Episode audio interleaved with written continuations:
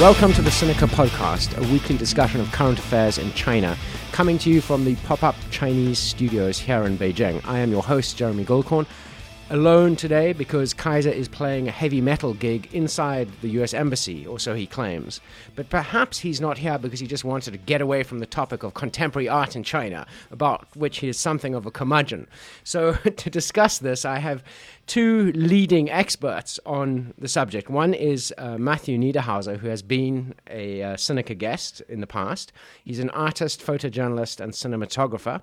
His current projects are the photography project Counterfeit Paradises and a film called Kapital Creation, capital with a K, like Das. Our second guest um, is this is his first time on Sinica. Uh, a guy I've known for more than a decade in Beijing, uh, Philip Tinari. He is director of the Ullens Center for Contemporary Art in Beijing, and he's founding editor of Leap, a bilingual magazine about contemporary art in China, and probably the most creative uh, and innovative media product to have come out of China in the last few years. Welcome, gentlemen. Thanks. Yeah, it's great to be here again. So let's. Uh, I, I didn't get you to say your voices. Matthew, just say hello again so people know what your voice sounds like since you're both American. Matthew Niederhauser. Hello, I am Matthew. And Phil Tinari. Hi. Okay, so you can tell the difference now, right? Um, can we start this show with a little potted history, if you will, of contemporary art in China? When do we? Wh- when would you say it started, Phil? What was the founding moment of contemporary art in China? Uh, it was on September 27th, 1979. Um, which was the day that the a group known as the Stars hung their creations on the fence surrounding the East Gate outside of the National Art Museum of China, a garden that remained in its pristine late 70s form until just a few years ago, a year or two ago, when they built a subway station there. Um, but that exhibition which was named stars after the idea that you know everyone was a point of light instead of the world revolving around a single sun, i.e., Mao Zedong, tracks the opening of the beginning of opening and reform, as does kind of the entire history of contemporary Chinese art in the ensuing three and a half decades. And so, if I may bring up Ai Weiwei just to annoy Kaiser, Ai Weiwei was a, a member of uh, the Stars, wasn't he? He indeed was. He was kind of uh, the little brother. I mean, one of the little brothers of the Stars group. You know, his father, of course, being a famous poet, and the Stars having a very close connection to the Poetry Journal today. Um, he was providing illustrations, and the editors were looking to hang out with his dad. And I think that was probably, you know, part of uh, one of the reasons why why he was involved so early on. I mean, he, he in fact has never claimed to have been one of the key protagonists. It was really uh, Huang Rui um, and Ma Desheng, a couple, and it was uh, in fact very close to the democracy wall movement.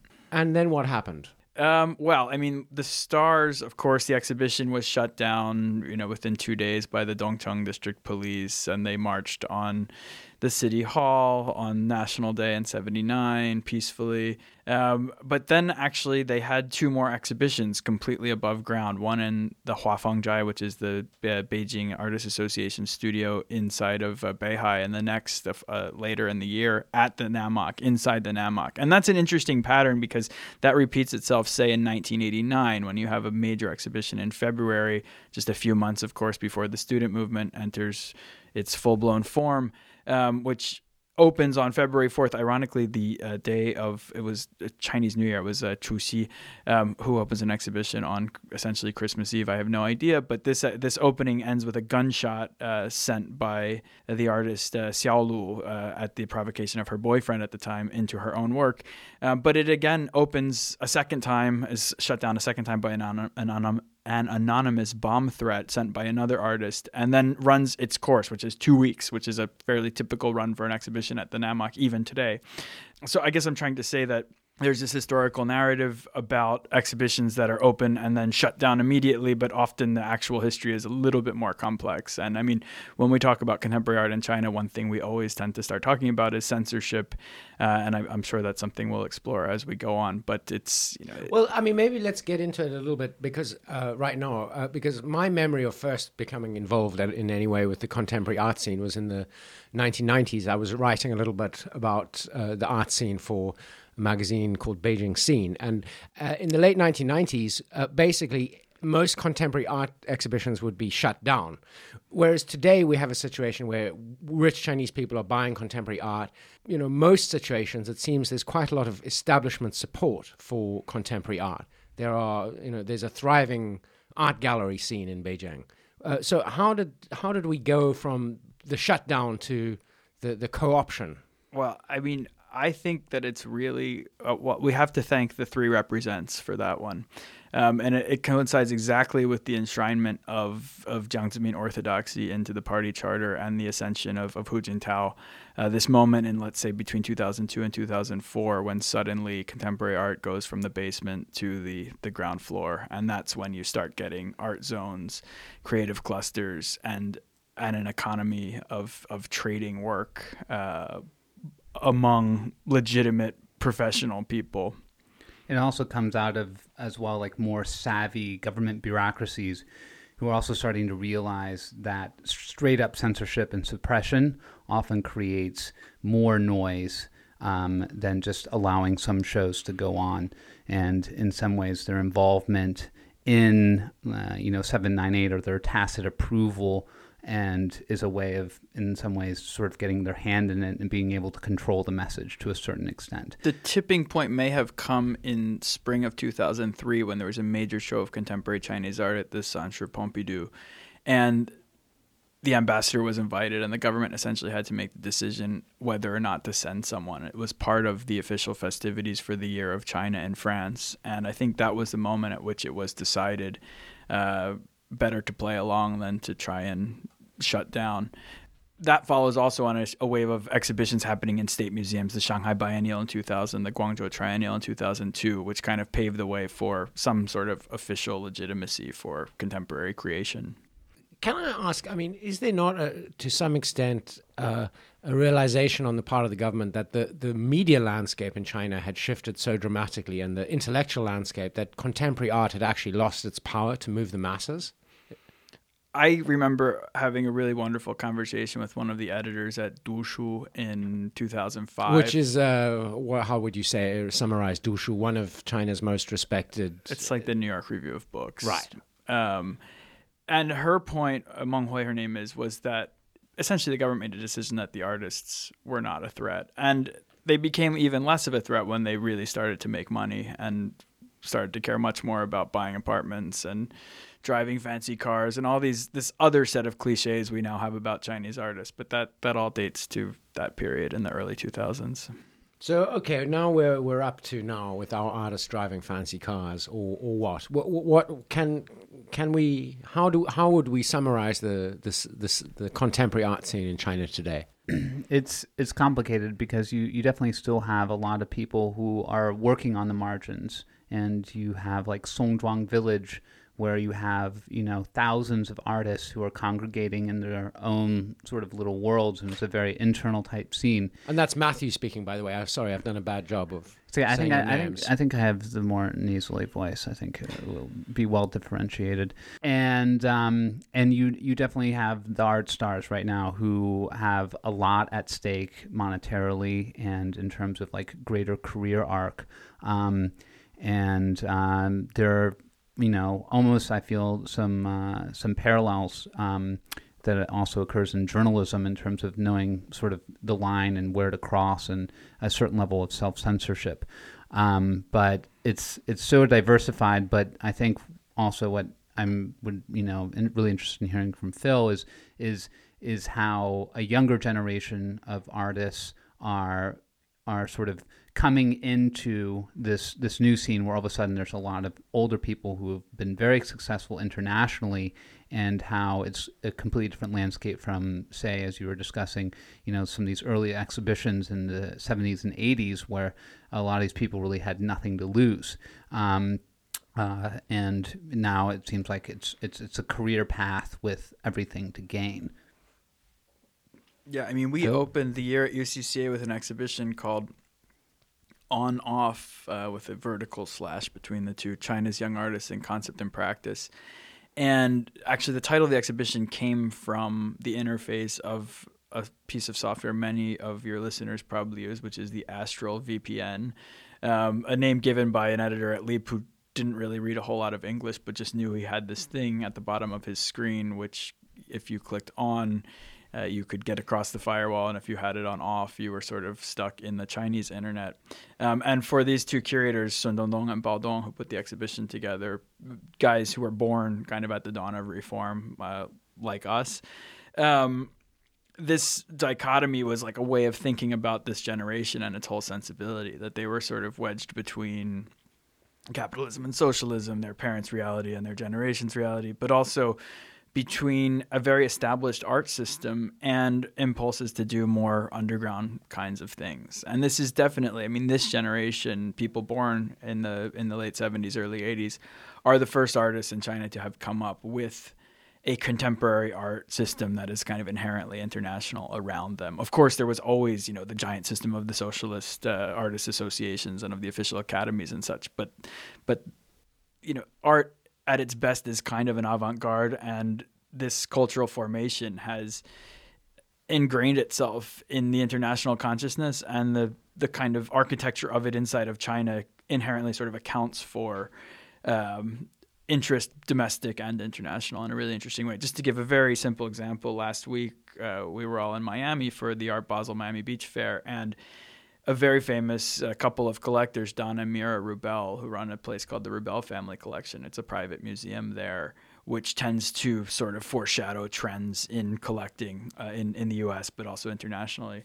Opened an exhibition called 28 Chinese, and the vast majority of the artists were actually artists from our exhibition on off um, who who were suddenly put in front of an international audience in in a way different from how that's happening before. Well, how would you describe the reception that occurred there, um, considered like versus like the Pace booth, you know, which will have like Zhang Xiaogangs and Li Song Songs and and you know a lot of established other, established artists. artists. Yeah, and artists who are working with artists who are already selling their works for millions and millions of dollars, and who are who are by and large working with kind of easily distinguishable uh, political and social iconographies, right? So, what you have a lot among this younger generation are much more conceptual positions, um, just in the realm of painting, which is always kind of like the easiest place to make comparisons. You know, this younger generation seems almost overwhelmingly interested in abstraction and in process based abstraction, uh, which to a Western eye almost looks kind of like a return to 70s op art. Uh, but you know, coming from this from this very real place here, it's it's it's quite a surprising shift. But how much of that is because they don't have the balls to say anything interesting about politics? Well, I mean, I think there's a couple things going on. One is they don't feel it quite as deeply, and they're consumer subjects just like the rest of us. The other is that they're extremely resistant to what's seen as pandering by an earlier pandering generation. to the Western market. Yeah, I mean what Jeremy Barmé famously called package dissent. Hmm. Yeah, I I did an interview recently with Bao Dong, uh, one of the curators for On Off, and um, it's actually something I've been getting from a lot of uh, artists, especially older artists, and um, when I asked them what do they feel about a younger generation, or I was talking with uh, Yao Lu, um, the, uh, the, photographer who's also working at CAFA, and um, and you know he, they keep on describing them uh, as not working as a Chinese artist, but as an artist. They're they're concerned um, more about an international community of people involved in creative processes rather than sort of trying to identify themselves as Chinese in the first place to a certain extent.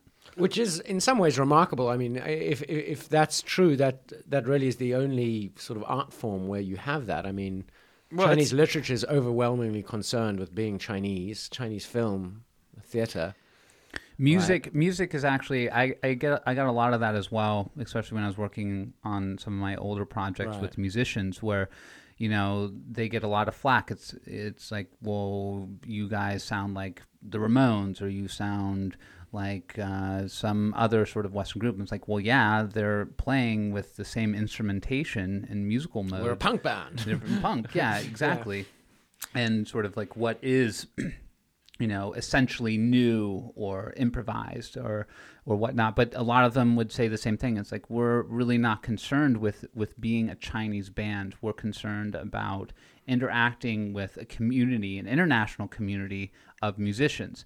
And in some ways, you know, I, I, I feel where they're coming from with some of the art, but at the same time, I, I you know, you don't you don't want the situation of what you were calling packaged dissent, but at the same time, it's, it feels like there's still potentially a powder keg that could come off where if people really you know win at you know a lot of what's occurring politically and socially you know it's such a dramatically changing landscape sure. it, it, just seems if, know, if people right are ignoring politics and society yeah. then perhaps it's lacking there's also a yeah well you, you might put it this way um, art for art's sake is a great power privilege right essentially right i mean the, the freeing oneself of the burden of having to narrate the national situation is more than anything a marker of of arrival geopolitically.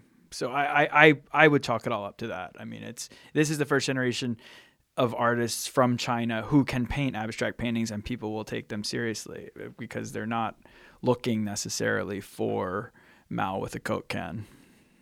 But are they just impressed because they're Chinese? I mean, uh, can I come to the question of like how much of contemporary Chinese art is just crap? Uh, and I'd like to ask two questions. The first question is the, the first generation who succeeded, the Zhang Xiaogangs of this world, who you know, uh, Fang Lijun. I mean, people who are rumored to have vast wa- warehouses of, of like sweatshops producing their paintings that they don't actually do any art themselves. They've just figured out how to do the market. Is that true? How much of the, that generation's work is in fact crap? And then the new generation that we've been talking about, are they following along the same line? Uh, are they doing, you know, are they still actually uh, making their own works? And how much of the interest in them is is attributable to, to the fact that people are interested in China? Uh, well, there's a couple things going on. I mean, one is that, um, well, okay, the older generation. I would say most of those people, the most interesting moment in their work is f- somewhere between 89 and 93, right? When it was really coming from a very deep place. And they made a mistake, a lot of them did, which was not necessarily getting assistance, which came later and which uh, tends to be exaggerated, and which, by the way, is something artists all over the world do. Leonardo um, da Vinci oh, himself. Oh, yeah, or even or look at Jeff Koons. Mm. I mean, you know, conceptual art is not about the hand; it's about the mind. Um, but but the question is more you know, why didn't they come up with newer symbolic vocabularies or or styles? I mean, the one who who consistently shifts styles is the one who's now the most highly valued of all, which is Zeng Fanzhi, right? Who painted a few years of guys with masks and then a few years of uh, sort of chaotic brushstrokes, luanbi as they're called, you know, sort of vaguely Pollock-esque um, explosions of color and, and stroke, um, and kind of comes up with a different style, very uh, intentionally every three or four years. And in fact, someone actually told him at one point that that's really the way to preserve, you know, your position and your value is to is to keep changing the way you paint. Um, so that's um, that's a that's a that's a market question. That's a stylistic question. The question of whether um, younger artists are going in that route is is also interesting. But you're not going to be drawn on it. No, uh, well, I mean, uh, you know, like for example, a lot of these artists in this uh, show at the Rubells or in our on-off show are are not quite at that point in their careers yet. I mean, I still I think there's a lot of I think there's a lot of creative energy in play right now. I mean, I actually think it's a very interesting moment for art in China. Um, that all of these factors we were just talking about mean that you you have a generation that is ready to take some risks. I mean, whether those are going to be the risks of speaking out against the order around them or whether they're going to be more purely aesthetic and artistic kinds of risks, I think we'll we'll still have to see. Do you agree, Matthew, that this is a, a an oh, interesting I'm, moment? I think it is an interesting moment, but I but what I find so interesting about it is how they're being incubated to a certain extent, you know, and the fact that you know instead of putting on a show at NAMOC, um, which would have a very limited uh, you know audience um, that they're sort of they're, they're being grandstanded, you know, being at Mime and Basel. It's one of the most glitzy, media-oriented contemporary art spectacles um, that occurs on the planet. Um, and and as Phil says, it's interesting that you know to see you know, even if they're in a very nascent stage of development and they're maybe not possibly producing their their greatest works, um, now that this has occurred, um, what direction are they going to go? Are they are they going to pander to a market to sort of art as a commodity, and especially when you have collectors who see them as an investment and are going to continue funding their careers and and you have large corporations and law firms each having their divisions in the acquisition of contemporary art or are they going to possibly take more risks? I mean uh, and and in that sense it, what, come out can, slowly. can we like return like what do you mean by taking a risk? I mean i think my sort of end of my days as sort of not being I was never a serious critic. I was writing for Beijing Scene, but being Well, following which was closely. the great the great underground expat magazine of, of China. Well, yeah, you know. maybe there was deal. something better like in the in the can we May talk about your era. glory days No, no, no, no. What a bore. And where is Scott Savitt? He's in uh, North Carolina. Um, but was uh, was it Sun Yuan and Peng? What's Sun name? and Peng Yu. The, they, they were the people who started like eating babies and No, eating that was little Zhu Yu, animals. actually, right, Zhu yeah. Was the eating babies The guy. babies. That was all this very um, strange moment in the late '90s uh, around a group of shows under the rubric of post sense sensibility. Post Sense and Sensibility. That's right. curated by Qiu Zhijie. Um, Qiu Zhijie, who who just two years later was essentially completely, I won't say co-opted by, but enfranchised by the official system, and now is a very senior professor at the China Academy of Art in Hangzhou. And so it's, I mean, this is actually what I wrote my master's thesis about. So pardon the uh, sort of glibness, but it was, you know, it was called sensation to legitimization. And the amazing thing was just how tight that time frame was, basically to go from this extremely radical form of art making, all in basements and in, including lots of corpses and animal parts, to Cannibalism, basically. essentially. right? Yeah, right. I mean, it was. It's not it the sort of stuff you, yeah, you want to like show your parents, um, and and then right within a few years to have contemporary art part of the kind of mainstream order in some way. So what what do you mean when you say take risks now in, in, in China today as an artist? I mean, I'd, I'd hate to go back to it, but I will also for Kaiser's sake, is that you, you take a look at some of Ai Weiwei's projects, like collecting all of the children's names who um, died in the Sichuan earthquake, which were not publicized. It's it's it's taking a look at places that, in some ways, the media, the political, and the social order wants to overlook. And for me, at least, it's a much more engaged process and possibly using more direct references in imagery and words inside the artwork instead of like dealing with a very sort of abstract metaphorical Okay, but that, that's a political place. risk. That I, that's pretty clear to me. What what would you consider a creative risk in terms of Chinese art at the moment, or an uh, aesthetic or an artistic risk? I mean, it's it's also there's also this question of kind of where people get their information now, which I think was one of the things we were hoping to talk about. Um, and one of the distinguishing traits of this generation is that they are in real time conversation with the rest of the world because of their you know, technological uh, set of apparatuses. You know, it's um, this is the cliche had always been in the conversation about the earlier generation that you know, oh, this is the Chinese Richter, this is the Chinese Warhol, and that kind of rested on this idea of a time lag of you know one to five years between a style that would be popular uh, somewhere outside of China, and not even one to five years. I mean, one to eighty years, right? Because communist art historiography basically stopped with impressionism. So in the '80s, you had a you know a ten-year digestion period. Impressionism of- was radical. Right, right, Yeah. right. But I mean, so, Yeah. so that was why the '80s were such a rich Yeah. time because suddenly artists were digesting everything that had happened since the beginning of the 20th century, essentially. And even through the 90s and 2000s, I mean, like we just talked about, Post Sensibility has a very interesting relationship to the, the YBAs, the young British artists, people like Damien Hirst and Tracey Emin and, you know, other hmm. now titans of the global market. But um, at that point, still very kind of underground figures, or 10 years before that had been underground figures. So you have now a group of young artists who see exhibitions happening all around the world when they open up. I mean, the, the place everyone still goes, it's the most ghetto interface, is called Art Baba, which is a joke, you know, of course, on Alibaba.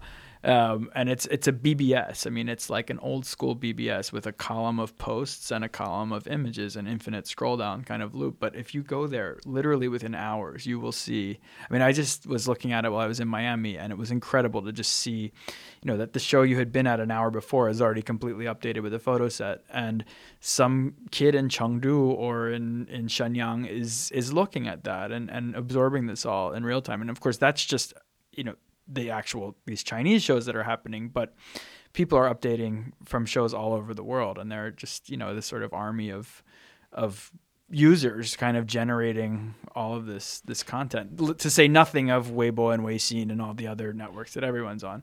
Um, so when would you I mean if we have to put this on a timeline I mean when would you say this started as a, uh, in other words the internet became a major 2006. 2006. Yeah. Was there a, a signature event? Um, so uh, an artist, a little self promotion. Uh, we're doing a major show in January. Opens on the 18th with an artist called Xu Zhen, uh, born 1977 in Shanghai and sort of the key protagonist of the Shanghai scene for all of these years he in was always doing many things besides art making, you know, running nonprofit spaces, curating exhibitions.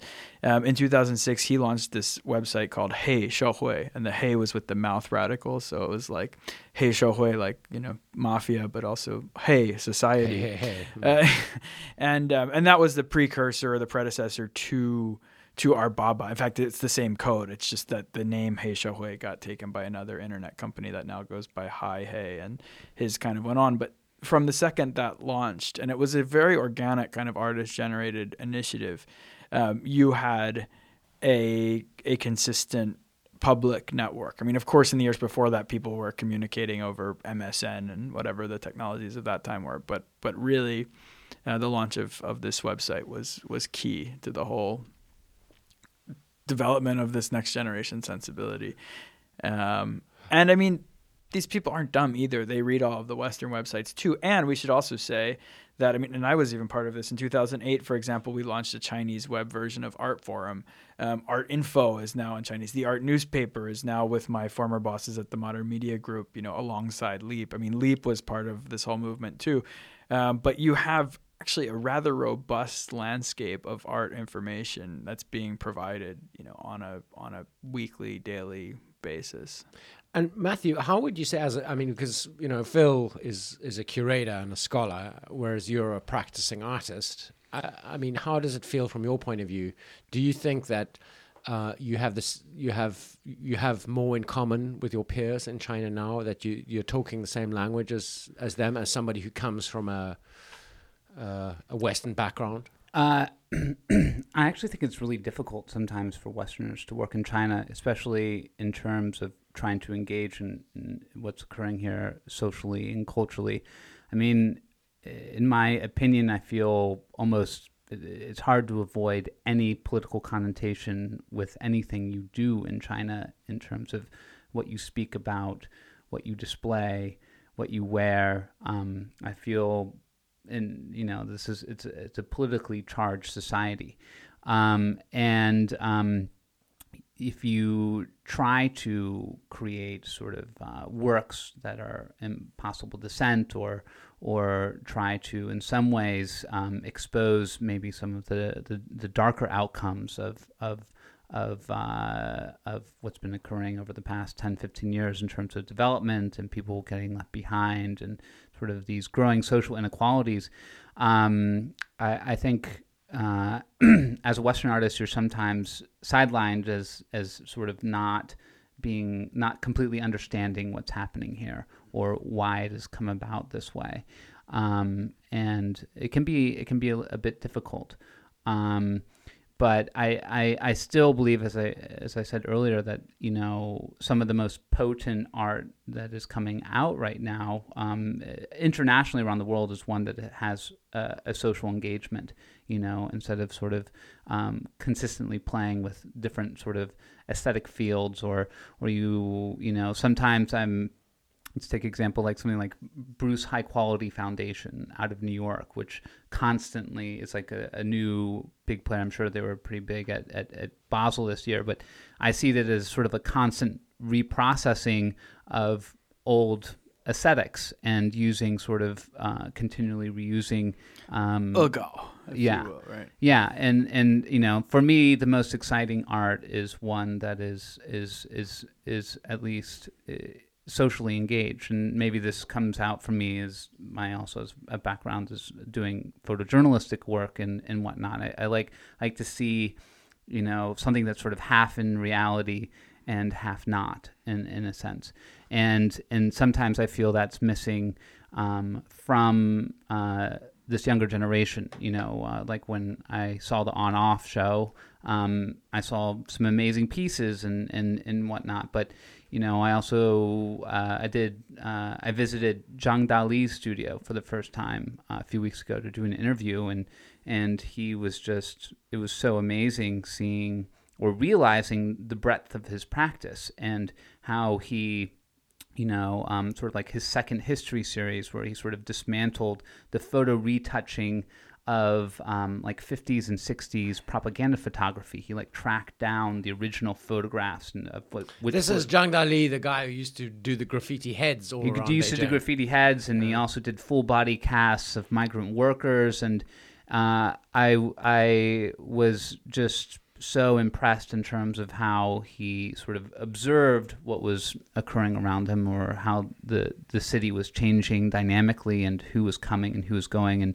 and created really amazing art art pieces that were could be taken by themselves as being seeing beautiful but also just sort of had you know a, a deep resonance in terms of, of, of, of the times that he was making yeah, there's a lot of great positions from that kind of middle generation that have been a little bit brushed over you know people not quite in that uh, the F F four group, you know, named after the the famous pop band of of what you know the auction painters, and not in this kind of uh, post 1980s generation either. I mean, there it, there's some really wonderful things that I think will be rediscovered as the as the scene continues to mature.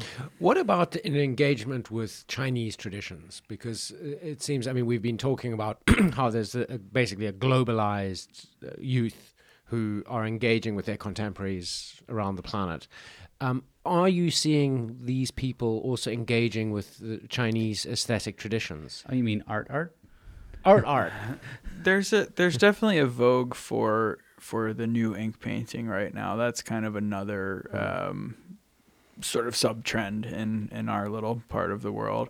Um, but I, I mean, do you think that society in China is really all that connected to tradition at this point? I, I, I no, mean, no, yes I, no, right? I, yeah, I agree. And it's, um, I, I mean, I, I think you're always better off arguing that it isn't at all than that it completely is, and um, and certainly this generation we've been talking about is is more in that, in that well, former I guess, camp. Uh, maybe I can rephrase the question. Um, it, uh, you know, in both in terms of visual arts and also music and theater, it seems to me one of the problems in China with with contemporary Chinese culture is that the establishment seeks to fossilize the traditions and, and, the, and the outside seeks to fetishize them. Yes, and then it sort of cuts off the ability to, you know, have a real engagement with them I mean, it's it's funny. Just actually two nights ago, a major show opened at the Metropolitan Museum in New York called "Ink Art: Past as Present in in Chinese Contemporary Art" or something like this. And it was sort of a misnomer because it's not actually a show of ink art, but it's it's in the in the Chinese galleries, you know, where where the great sort of Song and Yuan and Ming paintings are generally housed that have been cleared out to. Uh,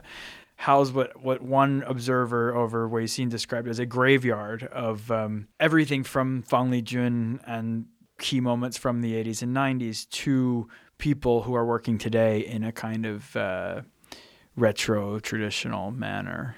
it's I, you know it's just interesting watching some of the younger artists' res- response to that on Facebook and other places today. I mean, one one guy, guy called Yan Xing, a fairly well known you know young performance artist um, based here in Beijing, who spends a lot of time in the states now.